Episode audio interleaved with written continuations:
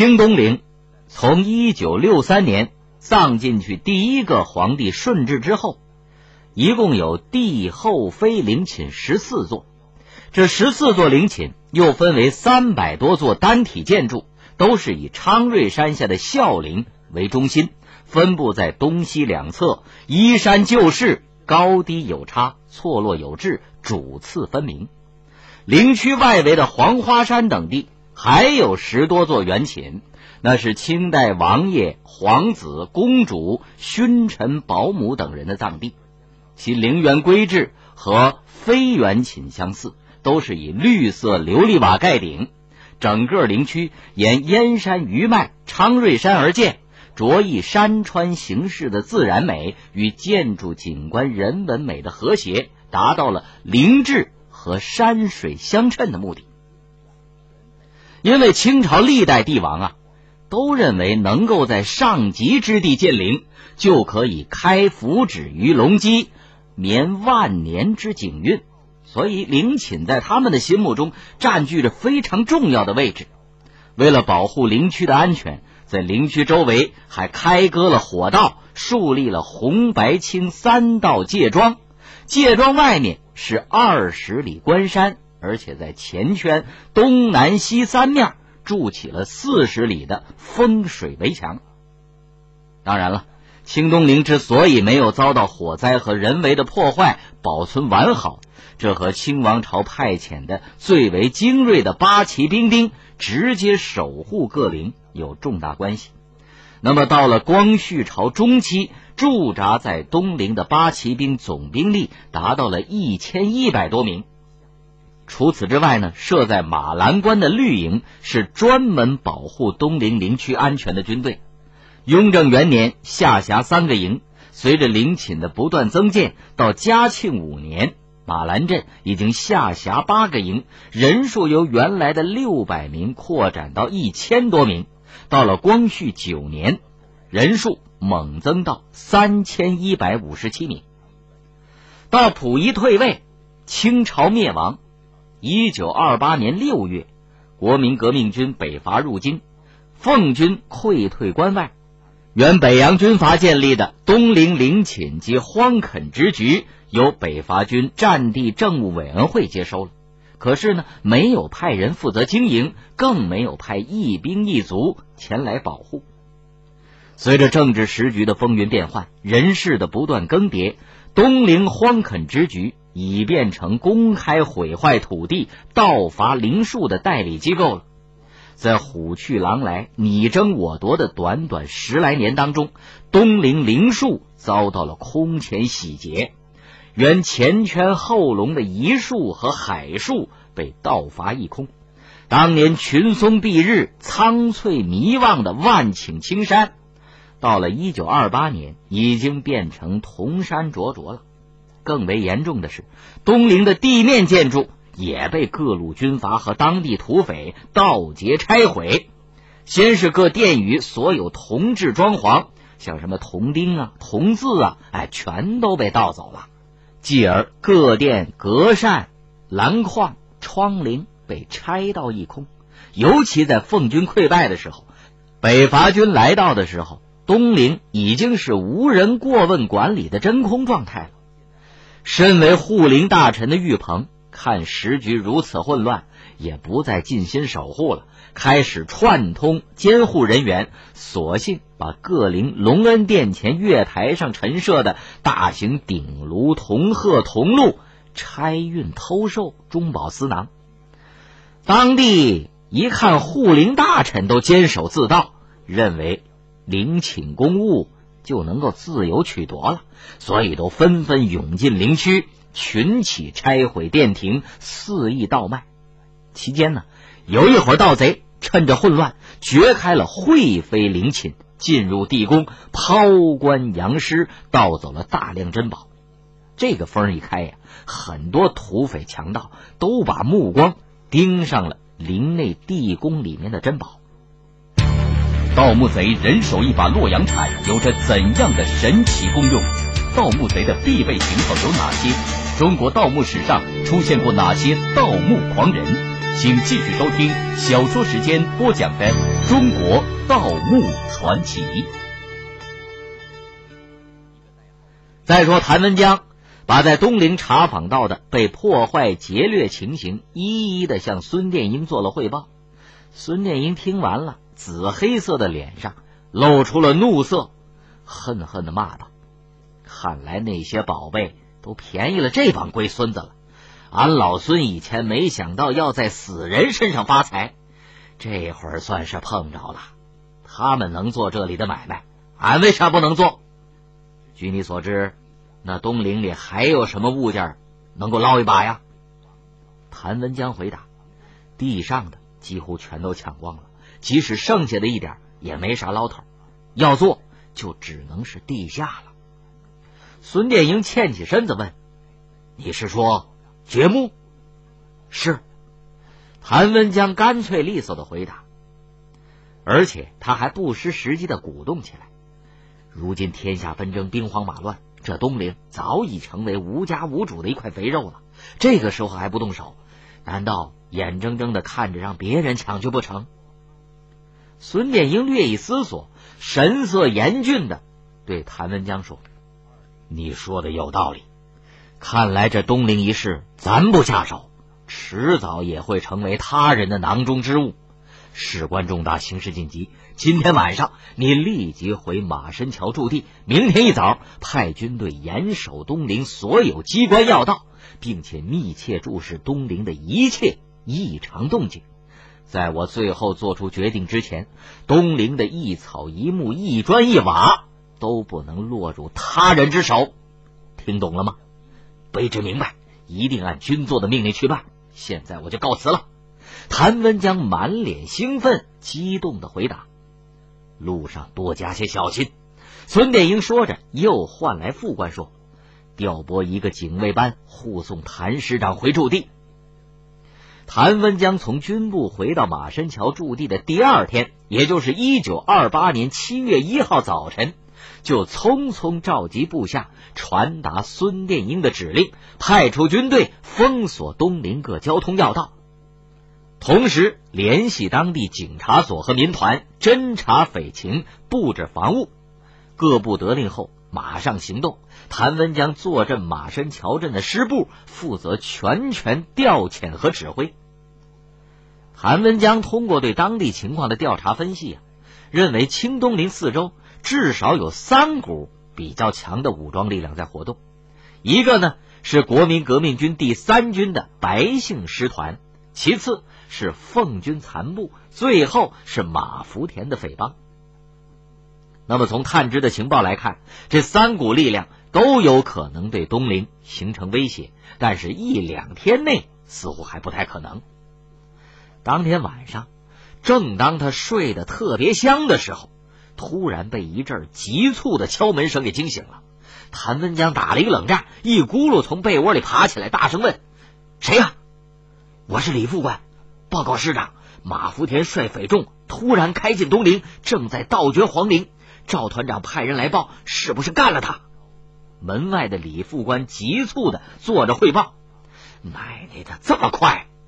谭文江一边穿衣服一边下达命令：“李副官。”你代我命令赵团长立即进入东陵，把这帮乌合之众给我干掉，只许胜不许败。命十五团及手枪队立即赶赴东陵援助赵团，命蓟县第二区民团堵截围剿，命西二三保保卫团火速出动堵截围剿。副官受令，迅速转身离去。谭文江穿好衣服，提着手枪就向师部跑去。谭文江的预感对了。这个时候，马福田正指挥手下匪众在东陵大肆行动呢。这马福田是谁呀？是土生土长的遵化县马兰峪人。这个人打小就游手好闲，长大了之后吃喝嫖赌、打家劫舍、拦路抢劫、绑票索财、强奸妇女，可以说是无恶不作。后来在东陵一带拉杆为匪，纠集了几十号人。靠绑票索财为生，而且和手下另一名土匪王少义是狼狈为奸。只要马福田绑了票，王少义就扮作中间人，为两头呢去说票。这一劫一放之中，两个人就榨取了大量不义之财。马福田、王绍义拿了钱，就玩女人、下馆子、花天酒地，肆意挥霍。由于时局动荡不安，当地人对他们虽然是恨之入骨，但是毫无降服的办法。如此年深日久，使马福田渐成气候了，成为东陵地区杀人不眨眼的活阎王。无论是当地官府，还是乡绅百姓，一听到马福田这三个字儿。无不心惊肉跳、头皮发炸。要是谁家的孩子哭声不止，只要一提马福田来了，就戛然而止，不哭了。整个东陵地区，马福田已经成为近似妖怪和厉鬼的象征。到了一九二七年，入关的奉军第二十八军岳兆林部进驻东陵，并且在马兰峪一带收编土匪，以扩大自己的势力。马福田不失时机的拉了三四百名土匪投靠岳部，被任命为独立团团长。那个跟他狼狈为奸的王绍义也当了个亲信副官。一九二八年六月底，奉军在与国民革命军交战中溃败，岳兆林部由冀中保定撤往冀东滦县。当部队走到玉田县新安镇的时候。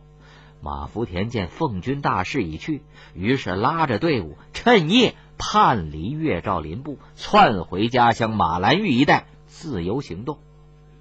当他在马兰峪打家劫舍、抢夺钱财，而且火烧了十几家商铺之后，又暗中派心腹潜入东陵窥测动静，看看有没有盗掘的可能。盗掘东陵。是他一开始为匪的时候就经常做的一个惊险而辉煌的梦。这个梦啊，已经在他心里压了很久了。当探知东陵没有一兵一卒镇守，成为真空的时候，他大喜过望，马上意识到这是一个千载难逢的绝好时机呀！此时不干，更待何时？想到这儿。他立刻率领匪众开进东陵，开始实现他那惊险而辉煌的梦了。短短几天内，东陵地面残存的所有值钱的物件，以及黄花山中的几座皇家墓葬，几乎被他率众匪洗劫一空啊！而就在马福田对东陵内帝后的陵寝是盗还是不盗的问题上犹豫不定的时候。还没有做出最后抉择的时候，谭温江的第五师开进了马申桥，并迅速派兵封锁了通往东陵的交通要道。面对第五师的所作所为和急转直下的局势，以地头蛇自居的马福田恼火了，争强好斗的报复心理以及贪婪钱财的欲望和疯狂，把他对帝后陵的敬畏感给压了下去。他不再犹豫，马上做出决定。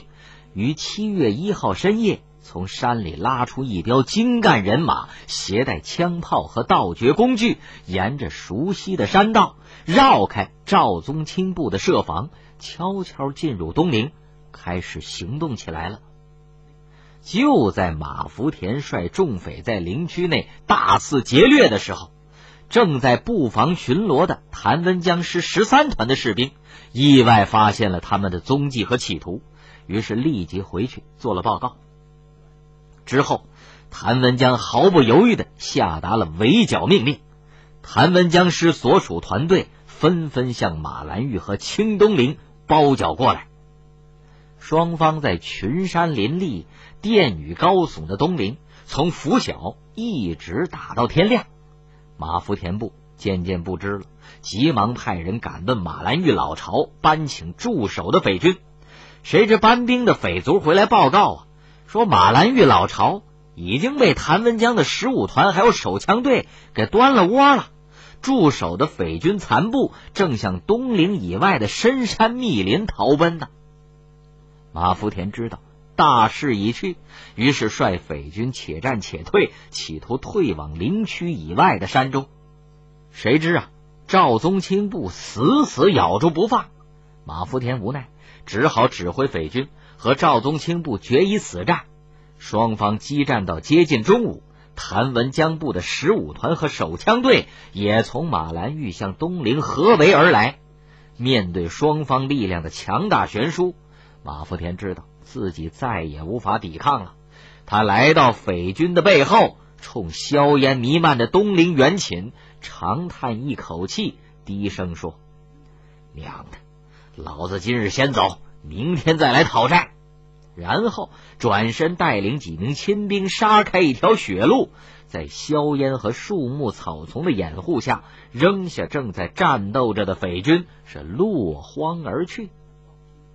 由于马福田的逃跑，匪军群龙无首，战斗也很快结束了。第二天，被俘的原马福田所属匪众被就地枪决，尸首吊在石牌楼前以示众，然后。孙殿英借口防匪护陵，把谭文江师和刘月亭两个旅的兵力全都开进东陵四周，控制了陵区的玉露神道、沙山隘口，同时宣布整个陵区戒严，一切人等不许入内，并且在陵区附近的东西沟村、大红门外以及马兰峪、苇子峪一带贴出了多份布告。布告贴出之后。谭文江师、刘月亭师外加两个旅的兵力，一边在东陵里面大肆劫掠建筑物中残存的金银铜铁之事物，一边四处清乡。东陵周围近百个村落全都列为清查的对象，官兵们四处乱窜，肆意横行，抢劫财宝，欺男霸女，又是一番疯狂的折腾。但与此同时啊，东陵附近地区。又出现一支来路不明的军队，自称革命军第八军第七旅。这支军队的意外插入，给孙殿英的第一个感觉就是不能再犹豫了。